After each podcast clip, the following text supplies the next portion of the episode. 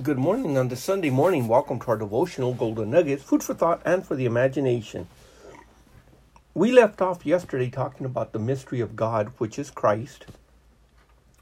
From the very beginning, even before the beginning, God had already set up and had already planned for Christ and all the work that He was going to do for us and everything that was going to be in Him that He would accomplish in everyone that would believe.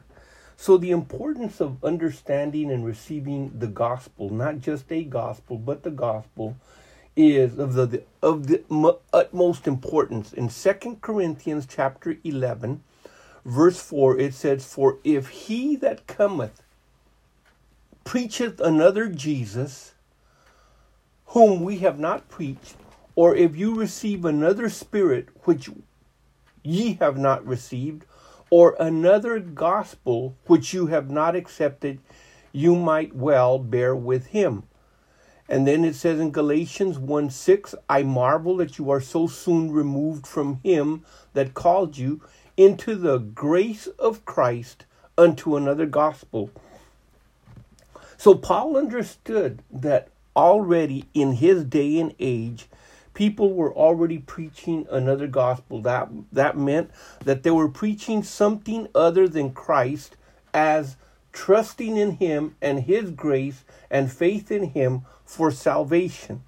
And uh, there was a bunch of different people that arose during that time, but there was a well known group of the Gnostics, and there was another group of those that were the the Judaizers, they were legalizers. In other words, they were saying you still have to keep the law of Moses in order to be saved. You have to follow certain things.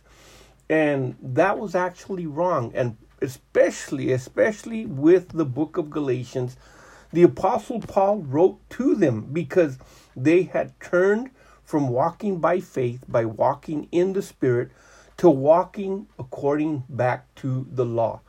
But yet Paul said, I am crucified with Christ. I am crucified to the law. The flesh has been crucified also with all its lust and passions. I'm crucified to the world. So, all of these things, Paul identified himself with Christ, with the work of Christ, with the work of the cross. And therefore, anything other than that in itself was to begin to believe, learn, teach, or accept another gospel. Then he tells them in verse number seven, which is not another gospel, but there be some that trouble you and would pervert the gospel of Christ. The gospel of Christ, remember, he's the mystery of God that has been revealed and unveiled through the preaching of the gospel, the prophets, uh, taught it, but it was still a hidden uh, uh, mystery. But the, the, the prophets taught it, uh, excuse me, and the apostles uh, begin to unveil it and reveal it. And to us that have begin begun to believe on Jesus or believe on Jesus, according to uh, First Corinthians chapter two in verse number uh, 9 onward, eye has not seen, ear has not heard, and neither has it entered into the hearts of men, the thing that God has prepared for those that wait or those that love Him. And these things are revealed by the Spirit of God. Uh, we have not received the Spirit of the world, but the Spirit of God, so that they can be revealed unto us. And therefore, Paul goes on to say in Galatians 1 8, but though we or an angel from heaven preach another gospel, unto you than that which we have preached unto you, let him be accursed.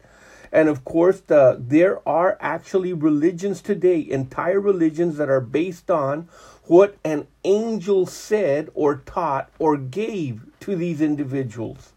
And the, the scripture says right off the top, let them be accursed. That is another gospel. That is not the gospel of Christ. But though we are an angel from heaven, preach another go- any other gospel unto you, then that which we have preached unto you, let him be accursed. Verse number nine, as we have said before, so say we now again. If any man preach any other gospel, the word gospel just simply means the good news. The good news of what? Of what Christ has come to done. Christ has come to do for humanity, for mankind. So if they preach another gospel unto you, then that that you have received, let him be accursed.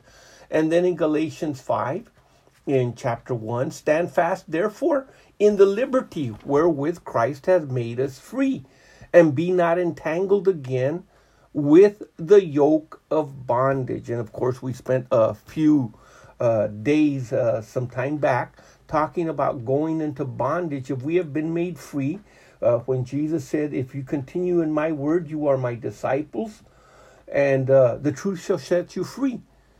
But the key was we must continue. And then it says in uh, John 8 uh, 44, uh, uh, I'm sorry, John, John chapter 8, verse 36 He whom the Son sets free is free indeed. So there is a freedom that comes from Christ. So it says, don't be entangled again with the yoke of bondage. In other words, especially those that were Jews to go back to trying through by the works of the law, works of the flesh, trying to accomplish what only the grace of God, the grace of Christ, and the gospel of Jesus Christ can do for us. In Galatians 3 1, he still addresses the same issue. O foolish Galatians, who has bewitched you that you should not obey the truth? Before whose eyes Jesus Christ has been evidently set forth crucified among you. Once again, the eyes of the people, the believers, the Christians, those that have started off in the Spirit and in faith, is turned away from Christ. Is turned away from the cross. It's turned away from the work that was uh, uh, accomplished there, and they put their two cents worth once again, he identifies in chapter 3 that they've gone back to the works of the law, back to works, instead of faith and walking by the guidance of the Holy Spirit.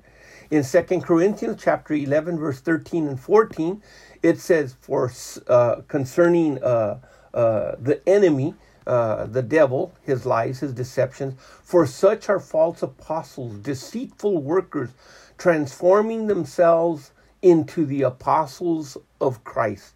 So that means that they will want to bring a false light, which is not the true light, but they are in disguise. And that's why it says transforming themselves. It says in verse 4 so, uh, and no marvel, for Satan himself is transformed into an angel of light. But that does not mean that we throw away, as they say, the the the bathwater along with the baby. There are times when angels of God do come and minister to believers, just as we saw in the life of Jesus, the various times that they came and ministered to him and they were around him and uh, his disciples. In Hebrews 13 2, it says, Be not forgetful to entertain strangers for thereby some have entertained angels unaware. Why angels? They've sent they've been sent for the purpose of accomplishing something in the life of the believer. In Hebrews 1:14, are they not all ministering spirits sent forth to minister for them who shall be heirs of salvation? So they come and they are involved both in spiritual warfare and bringing things to pass in our physical natural world so that our needs can be met. Of course, we can see this in the Old Testament, whether it was food, um, whether it was uh, providing uh, protection, uh, intervention, uh, angels were involved so many times. Now, in the book of First Corinthians, in chapter 12, verse 10, we can find, as we had uh, learned a little bit also about when we were talking the the angels and the the the the, the enemy manifesting himself uh, and disguising himself, uh, coming in the forms of uh, elemental spirits. It says, "To another the working of spirit, the working of miracles."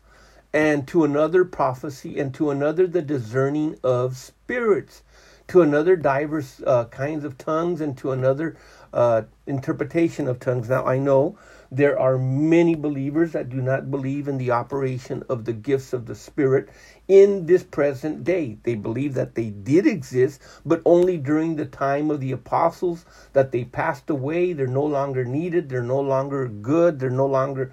Uh, I'm not even going to get into that debate, but I just wanted to explain that there is one gift in particular, the discerning of spirits, was in operation in the Old Testament and is and is and was in operation in the life of the apostles, uh, where they were able to discern not a person's mind, not a person's thinking, not a person's thoughts, but discern the spirit. They could actually discern the spirit that was in operation, like the young girl that would follow them in the book of Acts, chapter 16, saying, Follow these men, you know, they're they're of God, they show us the way of God, and this and that and all kinds of other things. But in reality, Paul turned around and he rebuked that spirit of Python uh, that was in that girl. And of course, she was no longer able to uh, use that spirit of divination to uh, fortune tell for her bosses and for those that she worked for. And of course, that's what riled up and uh, set them all against Paul and, and, and, the Christians there because of that devil being uh, kicked out. But people do, and people are still, and people can, as believers, uh, have the the the gift of the Holy Spirit of the discerning of spirits operate in their lives. Now in Galatians four, verse twenty four, onward, and we'll probably uh, pick up there tomorrow. We have an allegory. We have a parable and a story that takes a comparison of one thing to show us another. And in this allegory, it's two covenants one covenant that was made on Sinai, the other one that was made uh, on, on Mount uh, uh, Zion, uh, or the covenant that uh, is with Abraham and Isaac versus the covenant that was made with Abraham and Ishmael.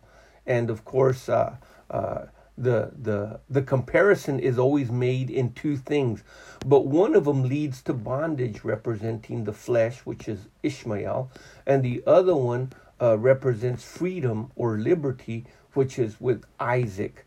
But uh, we'll join do, we'll we'll do this tomorrow. I see that we're getting close to running out of time and uh, we'll pick up then but until then, consider this food for thought and for the imagination. The Lord richly and fully bless you this day. Consider this food for thought. In Jesus' name, amen.